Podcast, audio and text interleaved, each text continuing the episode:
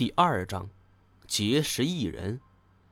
小姑娘叹了口气儿：“哎，你打吧，不过话费算你房账上边。”“是是是，呃，多谢。”这种座机电话还是上世纪八十年代那种转盘拨号的，也不知道是不是店里故意安排的。我拨动了数字键的转盘，拨通了二表哥的电话。电话那边是二表哥的声音。不过他此刻的声音是抖个不停，似乎是很冷。我问他在哪儿，他说在东北。一听他去东北，我很诧异，为什么好端端去东北呢？二表哥解释说是去那边会面一个朋友。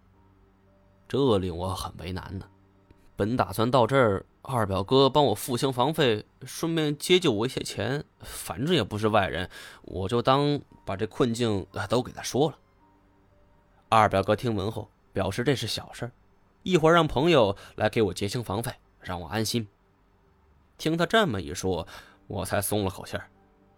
甘孝钱三个字在道上鼎鼎大名，比张一毛好使多了。他既然都这么说了，那应该问题不大，没了后顾之忧。紧接着，我又问起了有关许川富的一些事情。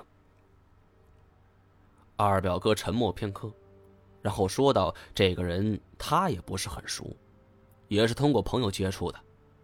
具体的事宜，等会儿那个人来找我后，让我直接问他。”原来二表哥拖过来付清房费之人，就是当初帮他搭上这条线的人。我们又聊了一些杂七杂八的，便挂了电话。店老板帮我安排的房间。在二楼靠近走廊尽头的位置，这里光线很暗，若是傍晚时分，想必会完全陷入黑暗之中。不过房间布置的十分干净。我进入房间第一件事就是冲了个热水澡，身上淤青尚未散去，热水积在痛处，疼得我是直咧嘴呀。不过一个热水澡确实让我轻松了不少，驱走了不少疲惫。躺在床上的时候，我仔细想了一下许川富，及许有。这个人神龙见首不见尾，我也只是图闻其名。听之前向雄、行洛、金锁等人的描述，这个人应该是属于那种很有心机的，这令我很是抵触。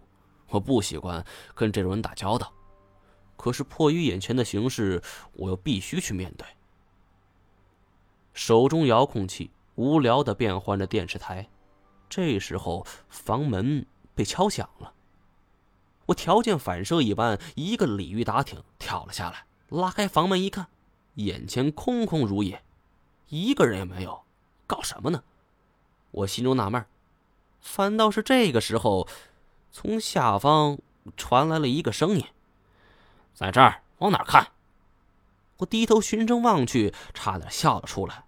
眼前站着的是一位侏儒，身高还不足一米，穿着呃类似于童装的呢子风衣，头发梳得油光发亮，戴着一副墨镜，怎么看都有一股老大的架势。我不由想起老港片里那种侏儒杀手，他走起路来不是很稳，左摇右晃的进了屋。你叫张一毛，声音。却是一个十足的男人味儿。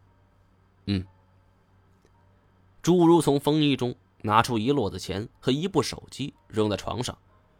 这里有一万块钱和一部手机，干爷吩咐的。啊，谢谢。侏儒揉了两下鼻子，转身就要出去。等一下，我赶紧喊住他。那个，那什么，我有个事儿想请教你一下。侏儒也不客气。走到房间那一把椅子上，两只手抓住两边的扶手，使劲一撑，身子凌空，半空中一个漂亮转身，端坐在正当中，两条腿晃动着。不得不说，这一下身手倒是干净利落，令我刮目相看。我思索片刻，听干爷说你跟许川富很熟，是吗？是的，我们是老朋友了。呃，我有些事儿是关于他的。朱儒看了看手表，我还有别的事儿要忙，这其中的事儿说来话长，你要没别的事儿，不如跟我走，咱们边走边说。我心头苦笑，心想要跟这位一起上街，就跟带着儿子一样。但是看他那种身手以及他的交友层次，这位估计绝非一般人物。我点头同意。从旅馆出来后。门口停着一辆奥迪 A 八，车门外站着一个年轻人。见到朱如出来，急忙拉开车门，恭迎上车。看着眼前的豪车，再看看这位年轻人的态度，我猜想是八九不离十了。这还真不是一般人。于是我跟着他也上了车。朱如拿出一盒烟，点燃了一支，然后把烟盒推到我的手边。我也不客气，点上一支，两个人就聊了起来。没等我发问呢，他先问我是如何跟甘小贤结识的。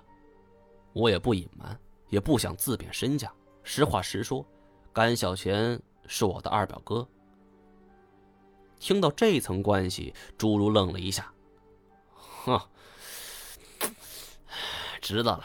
以前甘爷常说他身边有个小表弟，身手了得。原来说的就是你呀！不敢不敢，呃，倒是还没请教阁下名号。哼，我叫崔中原。